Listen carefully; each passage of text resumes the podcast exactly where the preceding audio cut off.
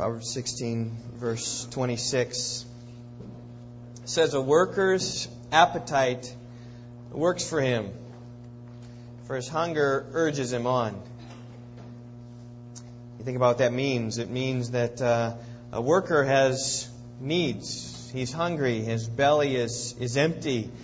And his hunger is what stirs him on, what motivates him then to work hard, to earn his wage so he can purchase his food, so he can satisfy his, his longings for food. It's a verse in the Bible that speaks about motivation. We all need motivation. Parents, perhaps you look at your kids, perhaps you can understand that they need motivation. Businesses understand they need motivation. God understands that we need motivation. As I deal with my children, I find a big difference in their willingness to work if they have a little bit of motivation. And that motivation can be positive or it can be negative. If punishment is on the horizon, it is amazing how eager our kids are to work. And if a little reward, a little dollar or two is on the horizon, it's amazing how much harder they work as well. Businesses understand the, the need for motivation. Maybe you've seen those, those posters. I think they're called successories. Have you seen those? They picture an earth spinning right from outer space. It says service.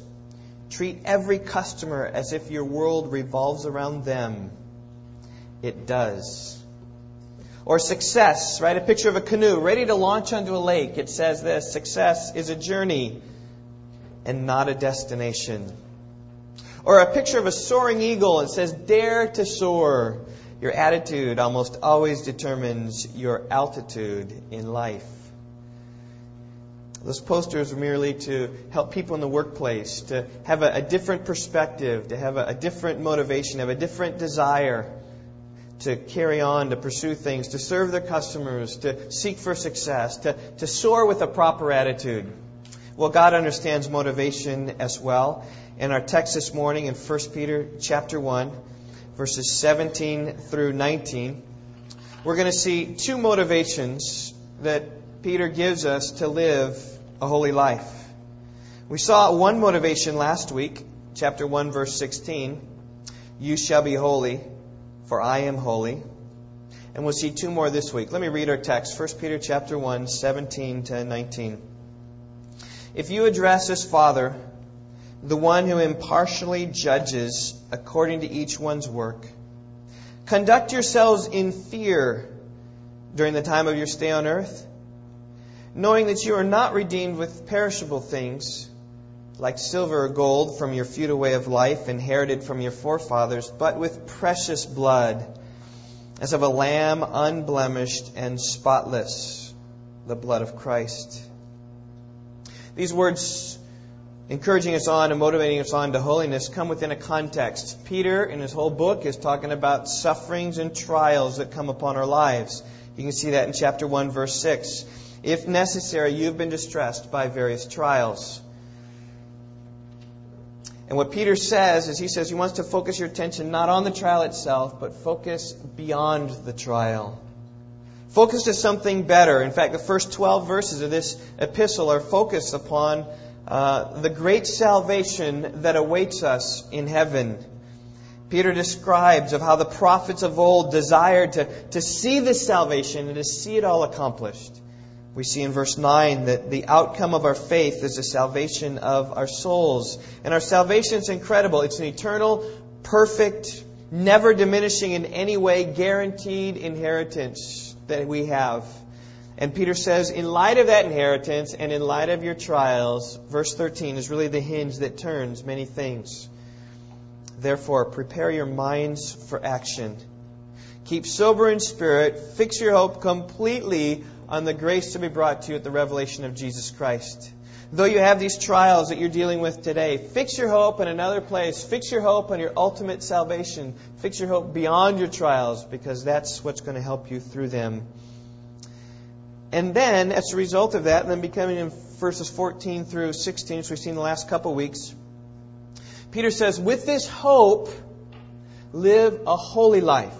This hope you have should live to, should lead to holiness.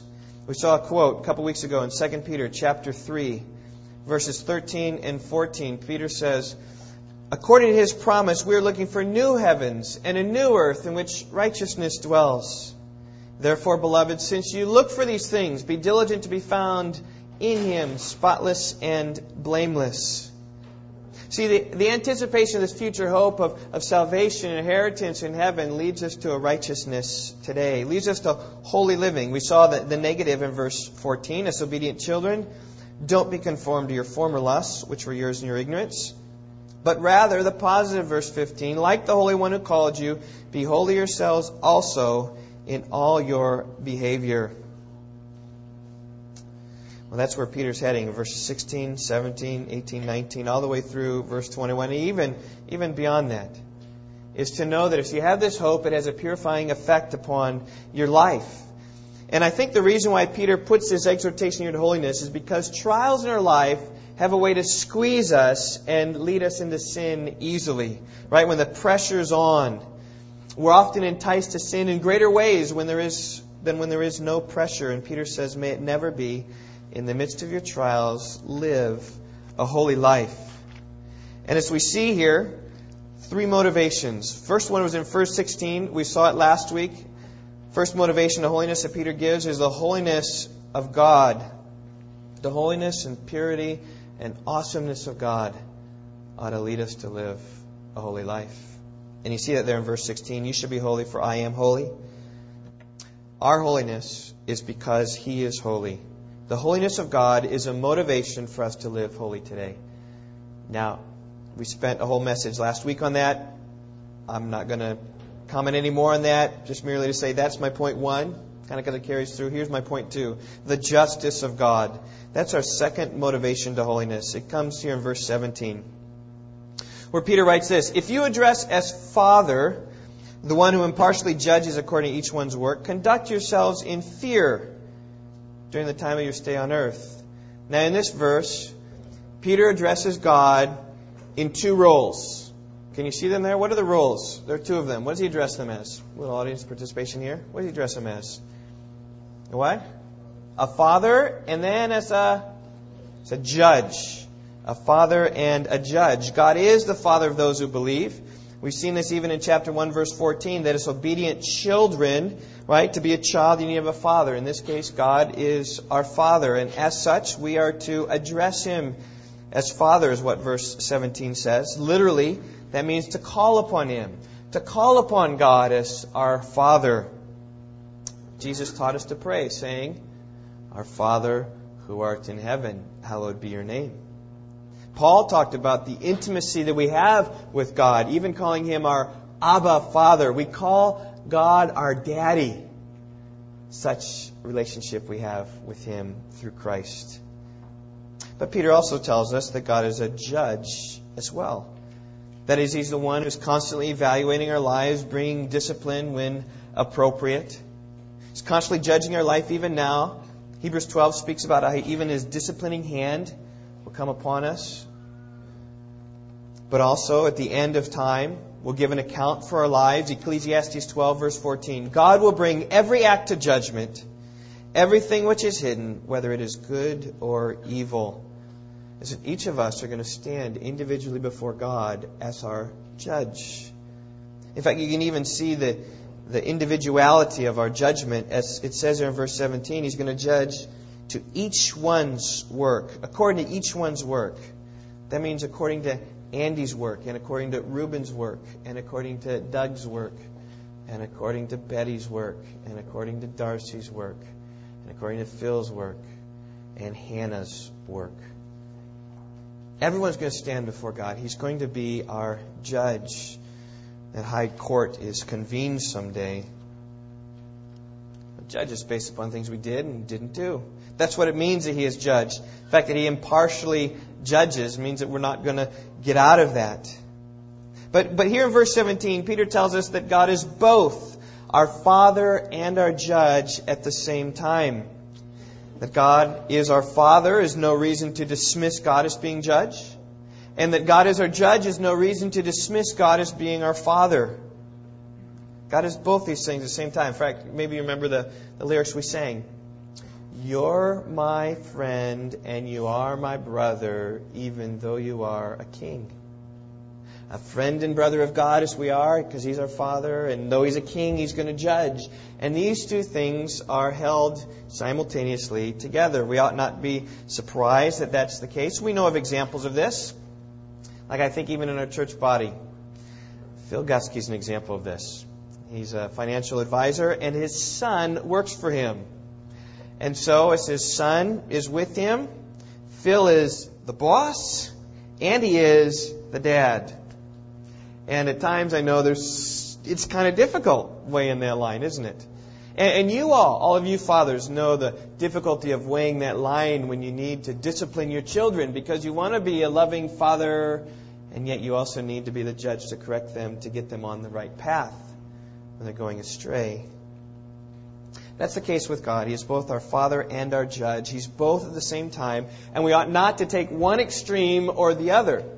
And there are some, I think, that take extremes. Some people take God as the, the righteous judge and then filter everything that they know and think about God and the fact that He's, he's a judge.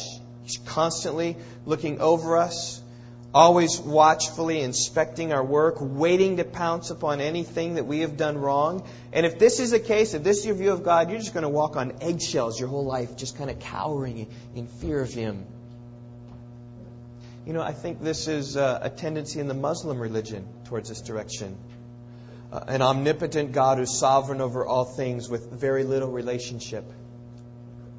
But you can swing to the other side as well and say that God is our, our Father and totally miss the fact that He is our judge. You can filter everything through the, the love of God. And, and in that case, people who do that would view God more as uh, the chief motive that operates in Him is kindness. He's just going to be kind, and He's just going to be careful. He's not going to bring anything hard. He does nothing but good for us. We go astray, it doesn't really matter because God is just going to bring us in with His love. And I think some of Christianity has a tendency towards this direction that would so focus on the love of God that it would, would come to an extreme and miss the judgment of God. And in the worst case scenario, those are people who would turn the grace of our God into licentiousness, which is what Jude warned of in Jude chapter 4. In fact, even Peter warns of that in chapter 2, verse 16. Act as freedom, but don't use your freedom as a covering for evil, but use as bond slaves of God. Yes, you have a, a, freedom and a love there, but don't use it to, uh, to suppress the fact that God is our judge. And in fact, that's the error that Peter is seeking to address here. Those who would swing too far to the fatherly side and say, oh, he's just love, I don't need to worry about his judgment. And Peter says, oh, no, you had better worry about the judgment. You rightly address him as Father, but don't forget that he's also judge. Well, there's one command here in verse 17. It's this Conduct yourselves in fear. Because your heavenly Father is also your heavenly judge, realize that the fact that he is your father doesn't negate the fact that he is a judge. In fact, he says it here, he will impartially judge. In other words, God judges people impartially. He doesn't look at the color of your skin to determine how it is you'll act. He doesn't look at your financial status to determine how he, you will act, he will act. There's neither Jew nor Greek, nor slave nor free. There's neither male nor female in God's judging work. God judges without partiality. And so Peter's saying, don't slacken your obedience to him simply thinking that you have a trump card back on the station. My mind, as I thought about this to illustrate this, was Dan Scott. Many of you know Dan Scott. He um, used to be in our body, but moved to Indiana. And his father is the sheriff of DeKalb County. He's been the father there, he's been the sheriff there for years. I don't how long? 15, 20 years, 10 years? I don't know. He's been a long time down there. And it would be a foolish thing for Dan to think that once he gets into DeKalb County that he can do anything he wants. He can disobey the traffic laws because his father is sheriff in town. Now, wouldn't that be foolish for him to go 90 and a 30 and have the policeman stop him by and say, hey, but my dad's the sheriff? It's not going to work, is it? It's going to work when he's in jail And he says, um, Dad, I was driving a little too fast. Can you come? And you know what? Dad is going to come as a loving father. But he's already come first as the judge, as he is the sheriff. And Peter simply says this Don't presume upon God's fatherly love. Rather, live in fear, in the fear of God during your brief stay on earth. Now, this ought not to be a paralyzing fear, as if we're incapacitated from doing anything. And some have felt that and have sought to to reduce this fear to a, a reverence. And, and I can sympathize with that. You know, it's not that we're just trembling in, in stage fright before God. But, but I do think that, I mean, this word means fear. It means we need to be afraid of God. The NIV, I think, does a good job in talking about here how we should live in reverent fear. Right? Just in a fear of Him that is reverent and that picks Him up, lifts Him up as high and exalted. Listen, a healthy fear of God will lead you to a path of obedience. And that's a motivation to godliness that Peter gives right here. I think there's wisdom. There's a reason why Solomon wrote, The fear of the Lord is the beginning of wisdom. You fear the Lord, you'll live a wise and holy and pure life. You want to live a holy life? Then fear the Lord, and you'll live a holy life. I mean, we all know what accountability does to us. People work harder when they know the boss is watching. And athletes run faster when they hear the coach screaming, Run! Students study harder when they know the test is coming. Accountants are more careful when they're being audited. Drivers slow down when they see the policeman with their tracking gun. So also people live better when they know that God the judge is observing. And by the way, this is why atheism so often leads to unrighteous behavior. With no God, there's no accountability. With no accountability, there are no reason for morality. With no reason for morality, anything goes. It's interesting that in the first three chapters of Romans, Paul puts forth a compendium for proof for the sinfulness of man. He finishes it with this quote. He says, There is no fear of God before their eyes. So they don't fear God, they go rapidly and greatly into their sin.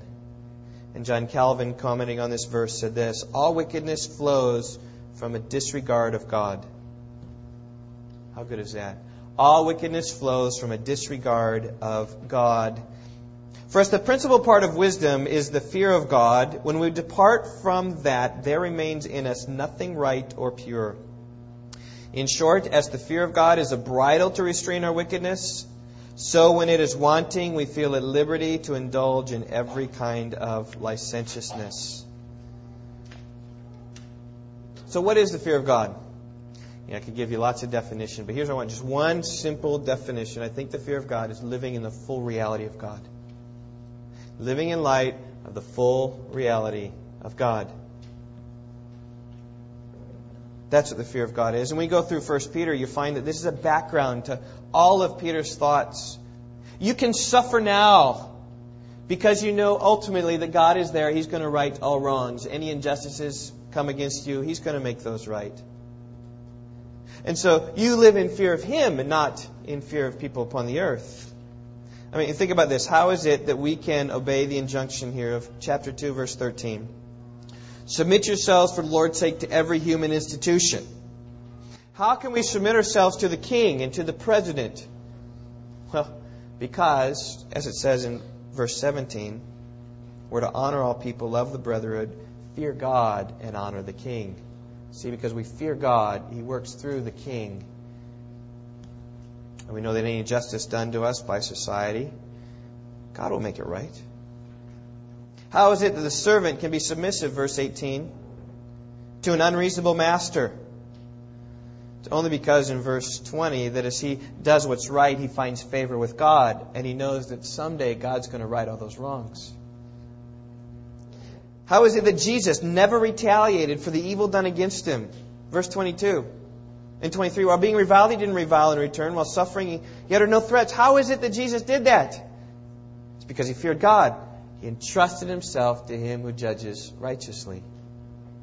How is it that a wife of unbelieving, disobedient husband can continue to walk in chaste and respectful behavior? Chapter 3, verses 1 and 2. Well, it's because they know that such behavior, verse 4, is precious in the sight of God.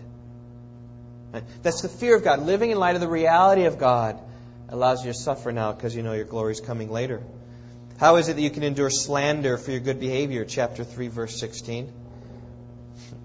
It's because you know that those who slander you will ultimately be put to shame by God who you fear.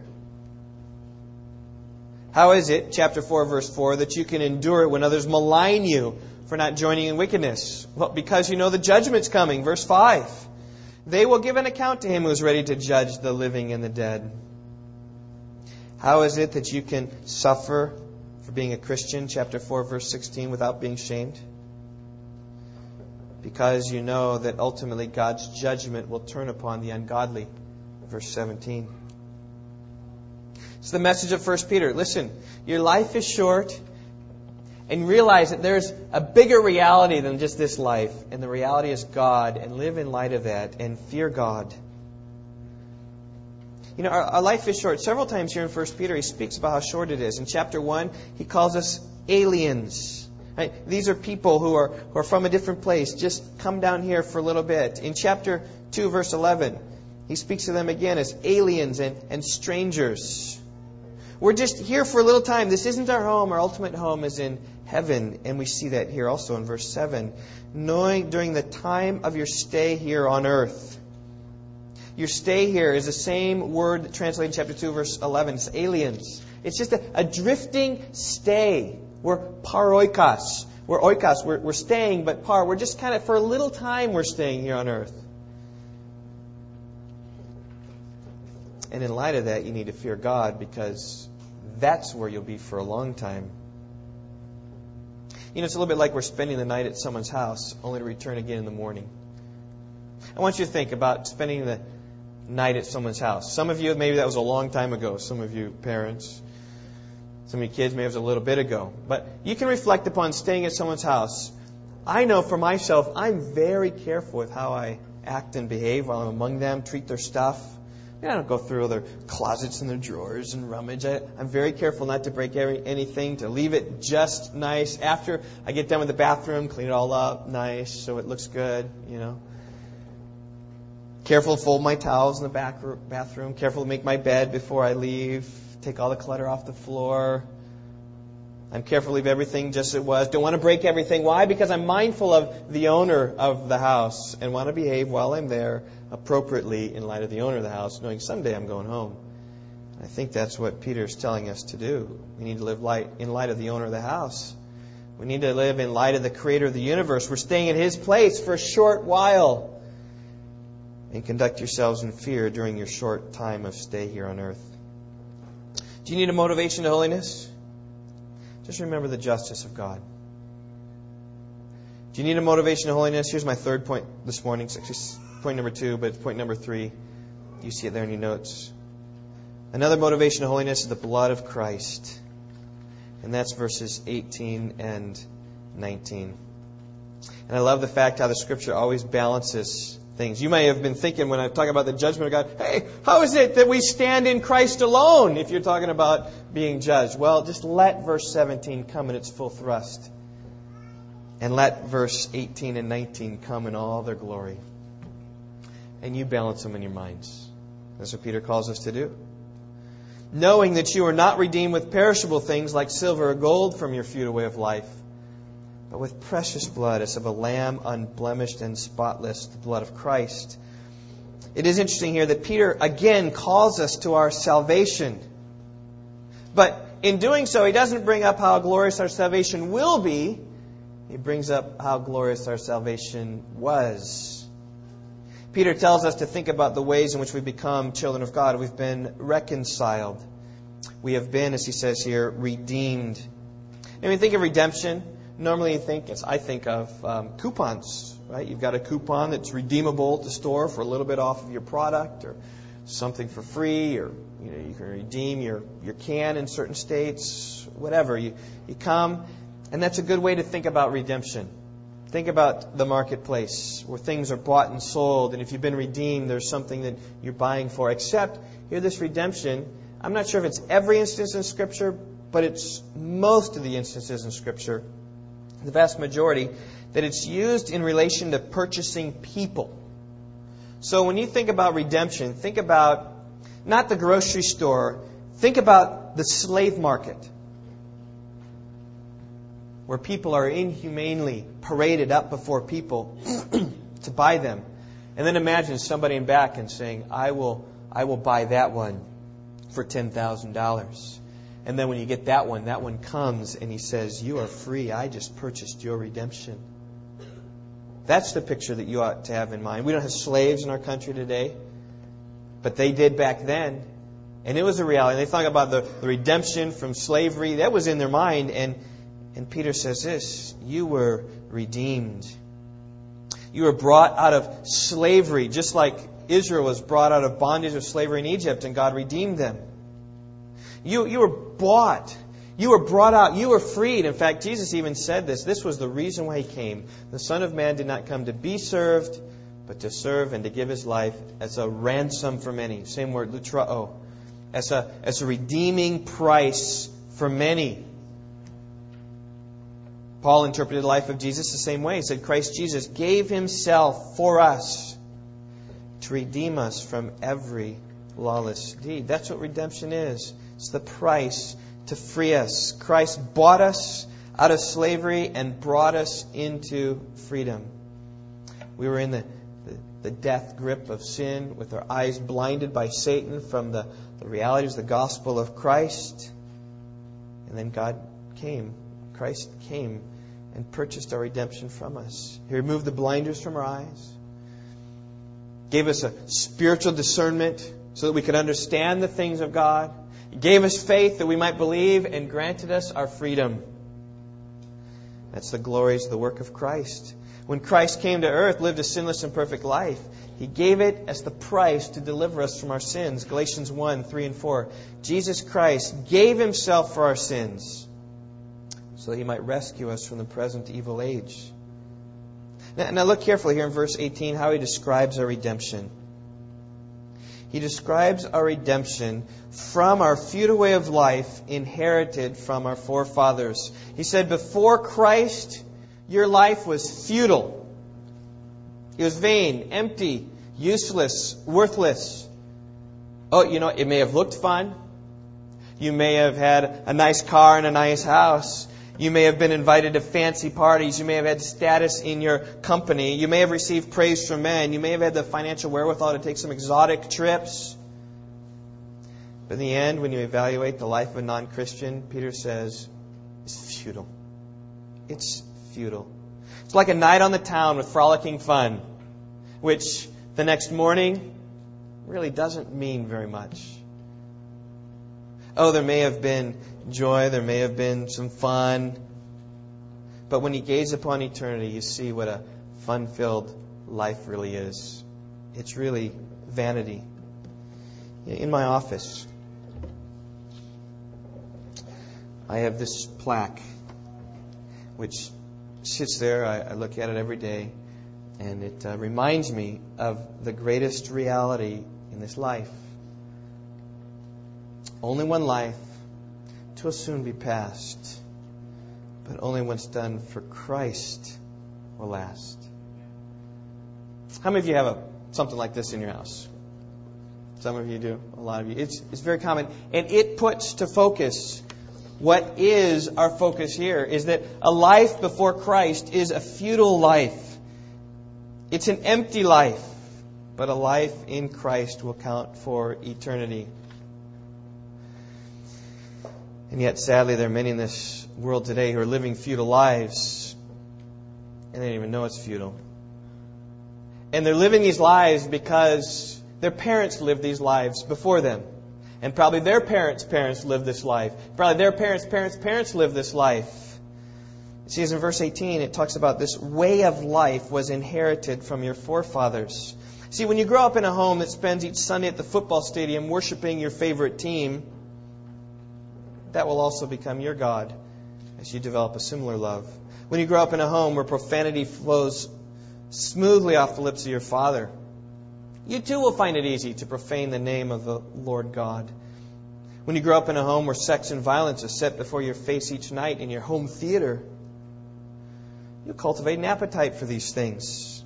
When you grow up in a home that has no regard for God, no regard for His people, no regard for His Word, you'll develop similar anti God feelings as well in your own heart. Sinful habits of parents are easily passed on to you, and Peter says that these have been inherited. It's not just money you inherit from your parents, it's not just property you inherit from your parents. You can also inherit the sin from your parents. They teach you and train you in the ways of unrighteousness. But it's interesting here that it says that Jesus redeemed us from that.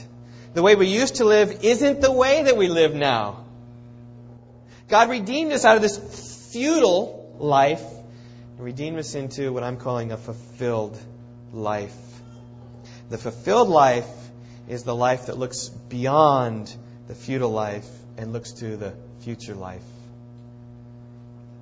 See, it's not the parties or the houses, the vacations or the successes or the televisions or the cars, or the computers or the boats or the glitz and the glamour, glamour tickets to the Super Bowl that's ultimately fulfilling. That's not. Rather, it's knowing that you have a, a hope awaiting for you in heaven. That's where your joy will come from. And that's what makes us willing to suffer now for the name of Christ because of the glory to come. Now, it's not that we lack joy in the here and now. It's simply that our, our, our joy and happiness isn't based here and now. Our joy and happiness is based in heaven where Christ is. 1 Peter 1 verse 8. Though you've not seen him, you love him. Though you do not see him now, but believe in him, you greatly rejoice with joy inexpressible and full of glory. Of all people, we ought to be the happiest people of all. Away with doom and gloom Christianity, in with happy Christianity. Because we ought to so greatly rejoice in Him that we have a, an inexpressible joy and full of glory. Uh, yesterday morning, uh, we had some Jehovah Witnesses come to our door. And I was in my office working, and we've got an intercom system, and my wife buzzed me says, Steve, we see some, I, I think these are Jehovah's Witnesses out there. They're, they're, they're coming. Do you want to come in? So I said, sure, I'll come in. And um, so, sure enough, they were there. And, you know, over the years, I've talked to enough Jehovah's Witnesses to realize some things about them. I know at first, um, is really good. Even what I would encourage you, if you get some Jehovah's Witnesses to really engage them, really learn what their theology is like, and really learn how it is. And eventually, then you might get to the point, kind of where I am. I see that I'll never be able to persuade them. It's a waste of my time.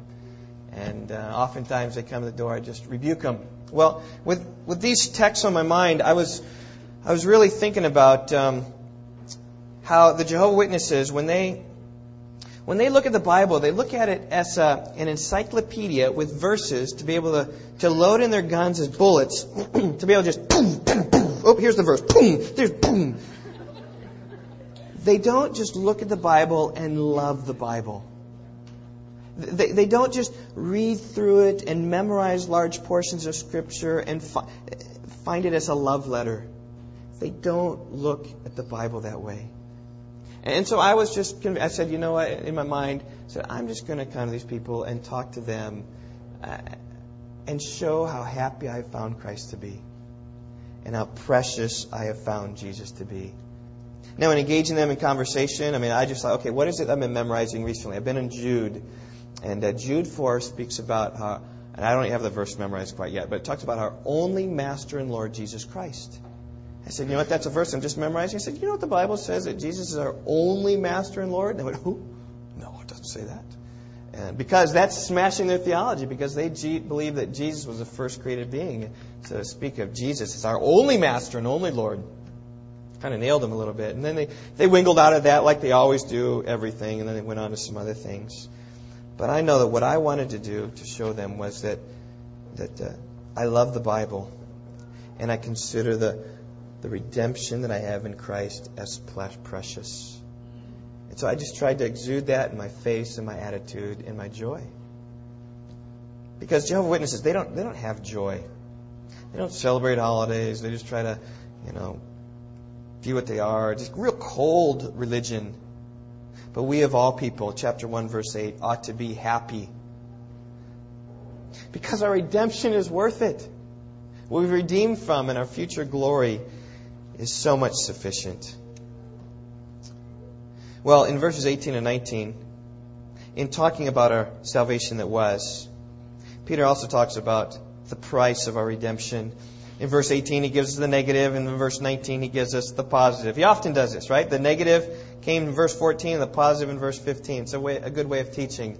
Tell it what it, it's not supposed to be like, and say what it is supposed to be like. So let's look at what our redemption wasn't like.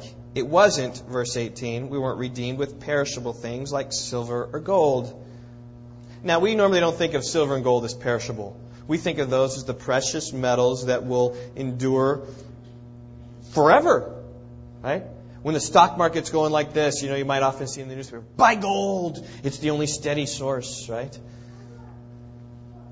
Well, God calls it here perishable. It's just the earth's money system. It's perishable. And when God purchased our freedom, He didn't use money. It's not because He didn't have enough money, because the earth is the Lord and all it contains. Psalm 24, verse 1. God has all the money in the world. But here's what it is money can purchase many things, but money can't purchase everything. In recent years, MasterCard has done a good job of letting us know that there are some things that money can't buy. Ten years ago, tomorrow night, October 22nd, 1997, it's the fourth game of the World Series that year on NBC. MasterCard aired its first commercial with this theme that money can't purchase any, everything. The first commercial showed a father and a son attending a baseball game together. And the line to that 30 second commercial went like this Two tickets, $28. Two hot dogs, popcorn, and two sodas, $18. One autographed baseball, $45. Real conversation with 11 year old son, what does it say? Priceless. Altogether. There's some things money can't buy. For everything else, there's MasterCard. And for the past decade, these commercials have been all around. Uh, a few years ago, Hike for Life, we had this T-shirt. Ruben, I think you, did you design this T-shirt? Yeah, three cheers for Ruben. Hip hip hooray! Hip hip hooray! This was uh, for the Hike for Life that we were involved with in, uh, in Rockford, and just spoofing off the Mastercard deal. Baby crib, $139. Car seat, $79. Life, priceless. There are some things money can't buy. If we look at our redemption here in 1 Peter, a MasterCard commercial right here in verse 18 might go like this A new Bible, $40. A CD of the sermon, $1. Tithe, $75. Redemption from sins, priceless. There's some things that money can't buy. And that's the message here of verse 18 and verse 19. Is that money couldn't purchase our redemption, but as verse 19 says, we were redeemed with precious blood. As of a lamb unblemished and spotless. We weren't redeemed with precious metals. We were redeemed with precious blood. Now, this word precious speaks of its value, which far surpasses the value of silver or gold. In other words, when God saved us from our empty lives, He didn't do so with the most valuable things in the world. Rather, God paid for the price of redemption by something of greater value, something with infinite value the blood of Jesus Christ. And you know what? I don't think we'll ever know the full value, the blood that was shed there on Calvary for our sins. I mean, you, think about compiling all the wealth of all the world, and who knows, it's untrolled as, um, what, what do you say, SR? No, you say bazillions or whatever, gajillions. We don't even know the wealth that's in the world. But all the wealth of the world was not sufficient to save a soul. That's why Jesus said, right? Be foolish if a man gained the whole world but lost his soul. Because you can't have the whole world and buy your soul with it. But though we'll know, never know the full value of the blood that was shed for our sins, I do know that the blood of Christ will never be forgotten. It will never be forgotten. In Revelation 5, the song rises to Jesus. Now think about this. This is at least 2,000 years after his death. His resurrection. He's in heaven. In the future, in years to come. And, and what are the, the angels saying? I think it's 24 elders. And the creatures are singing this song. And they're saying, Worthy is the Lamb that was slain. Worthy is the dead lamb because he lives again. Worthy is this one who poured forth his blood. Why? Because you purchased for God. There's that redemption theme coming in.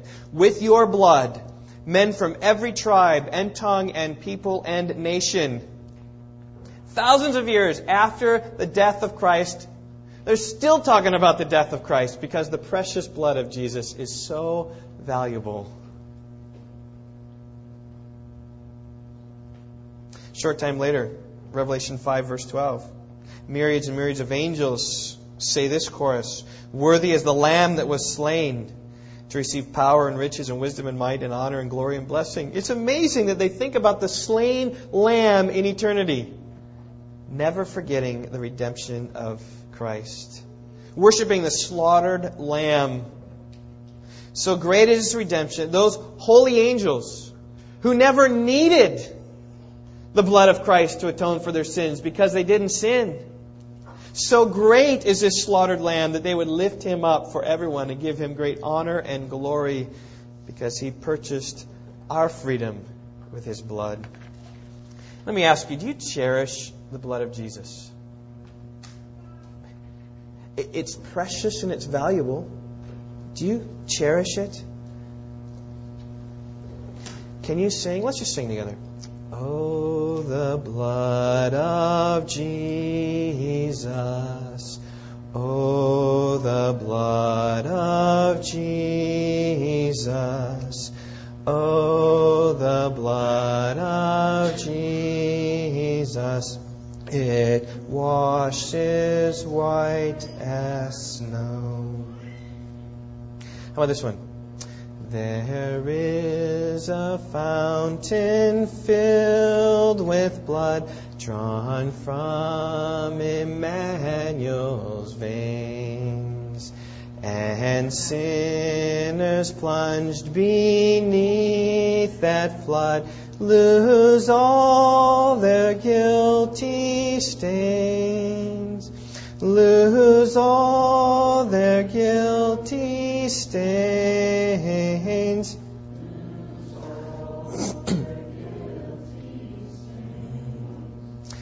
and sinners plunged beneath that blood lose all their guilty stains. That is the precious blood. All our guilty stains are gone. Silver, gold could never accomplish that, but Christ did. What can wash away my sin? What can make me whole again? Oh, precious is the flow that makes me white as snow. No other fount I know, nothing but the blood of Jesus. Listen, that's the precious blood of Jesus. You know, this morning we have an opportunity to remember the precious blood of Jesus in the Lord's Supper. We have some men, maybe they can come. We're, we're not going to come yet. I have some more comments, but we think about the blood of Jesus.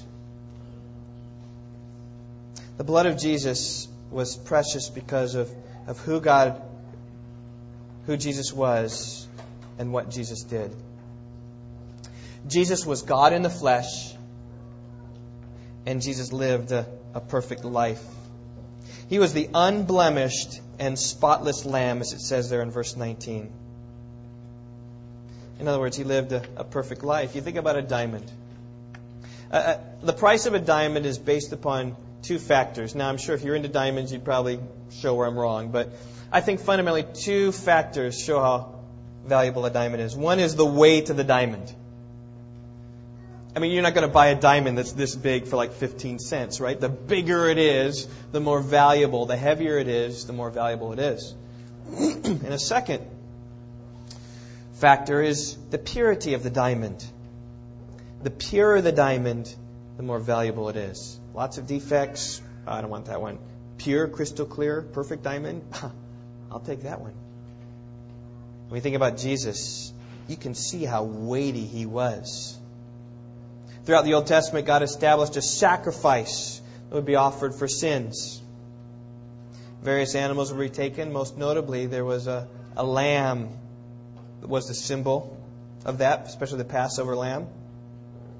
And, and God said, "This is a." When you think about an animal, you think sinless, right? You think purity. But there's an animal. But now think though about us in relation to animals. we are higher than animals. Jesus said, "Look at the birds of the air. They don't sow, they don't reap." nor gather into barns, yet your heavenly Father feeds them. Are you not worth much more than they? The same could be said of a lamb. Are you not worth much more than a lamb? God has created people in the image of God, not animals. As such, we're worth more than they. And now think about this. Consider the worth of Jesus compared to us. He is the one that angels worship. He's the sovereign creator of the world. As we are to the animals in worth, so Jesus is to us in worth. So now compare Jesus to one of those Old Testament lambs that were slaughtered. Jesus is far more weighty than any lamb that was sacrificed. And Jesus also was pure. In 1 Peter 2:22 we see that Jesus committed no sin, nor was any deceit found in his mouth. What a remarkable statement. Committed no sin. Lived 33 years in his life and didn't sin once. No deceit found from his mouth. If anyone restrains his mouth, his tongue, he is a perfect man, James 3 says. And that's what Jesus was. He was a perfect man. No blemish was found in him. And when you consider what Jesus endured, it becomes even more remarkable.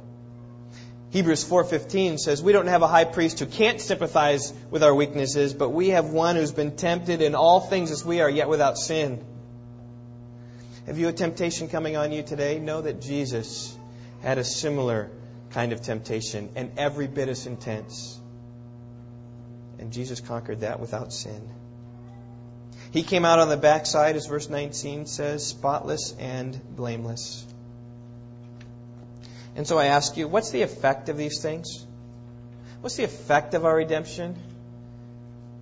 Well, here's what it is. As we know these things, it motivates us to holiness. I mean, that's the context. That is the thrust of Peter, chapter 1, verse 18. Knowing that you are not redeemed with perishable things like silver or gold. We conduct ourselves in fear upon the earth because we know how precious and valuable our redemption is. When something's precious, you handle it with care. When your three year old is all excited at the dinner table and wants to help clear the dinner dishes, what do you do?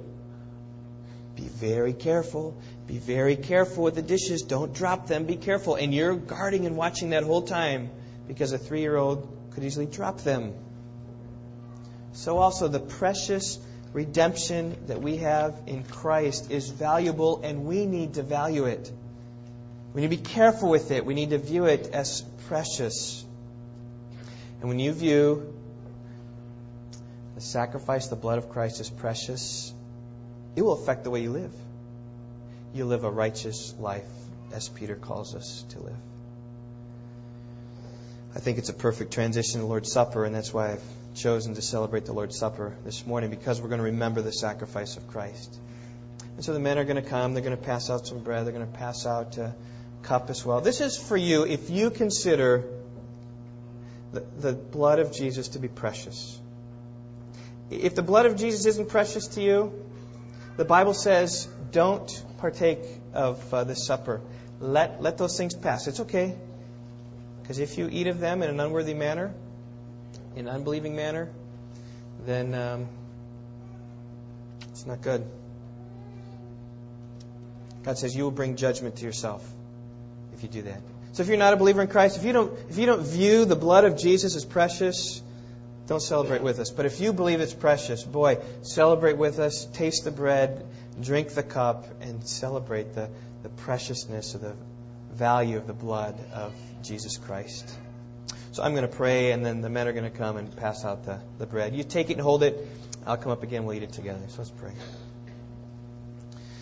Lord, I have tried the best what I can to bring forth the marvels, the glories, the preciousness of your Son. I pray as a church, oh God, that you would center our hearts and our minds always upon the blood of Christ, always upon the cross of Christ, always upon his death, because it's there that we died. And it's through his resurrection that we live. And apart from his death, we would be lost in our sins. And apart from his life, we would still live dead in our vain manner of life.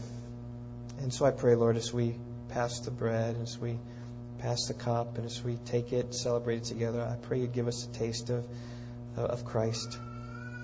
Show us again afresh of his glories. If there are those here today who, who don't know you, I pray today that they would repent of their sins, that they would cry out to a Savior, the only one who can save their good works aren't good enough to save. Their money isn't good enough to save. Their religious activities isn't good enough to save. The only thing that's good enough is the blood of Jesus. I pray they would see that, be convicted in their sins. You'd turn them and lead them to repentance. There are those among our body who are walking back the ways of the Gentiles, uh, I pray, Lord, that you'd show them the true ways, the, the righteous way, the holy way to live I pray you'd stir them by these things a fear of you, first of all, and second of all, a knowledge of your redemption. They'd repent of their ways and they'd come and celebrate the table new and afresh again today with us. And for those of us who, who love you and, and seeking to serve you however we can, Lord, I pray you'd help us and bless us. Feed us this table. Nourish and strengthen our souls. I pray in Christ's name.